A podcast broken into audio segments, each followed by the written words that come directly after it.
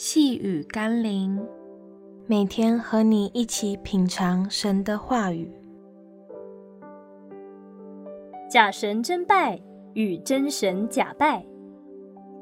今天我们要一起读的经文是《罗马书》第十章二十到二十一节。又有以赛亚放胆说：“没有寻找我的，我叫他们遇见；没有访问我的。”我向他们显现。至于以色列人，他说：“我整天伸手招呼那悖逆顶嘴的百姓。”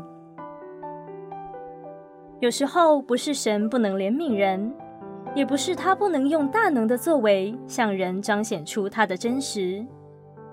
以赛亚的时代里，神尚且向那些不认识神的外邦人显明他自己。他当然更愿意向自己的百姓伸手施恩，只不过以色列人似乎比外邦人更悖逆，最后导致亡国与被掳的结局。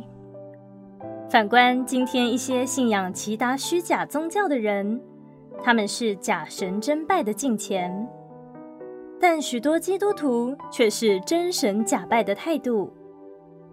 求圣灵光照我们。改变我们对神的态度，要真实的来到主面前，以心灵和诚实来敬拜他。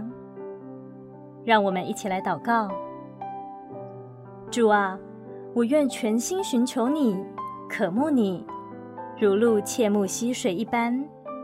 求你也向我显明你自己，使我得见你的容面，全心跟随你，侍奉你。奉耶稣基督的圣名祷告，阿门。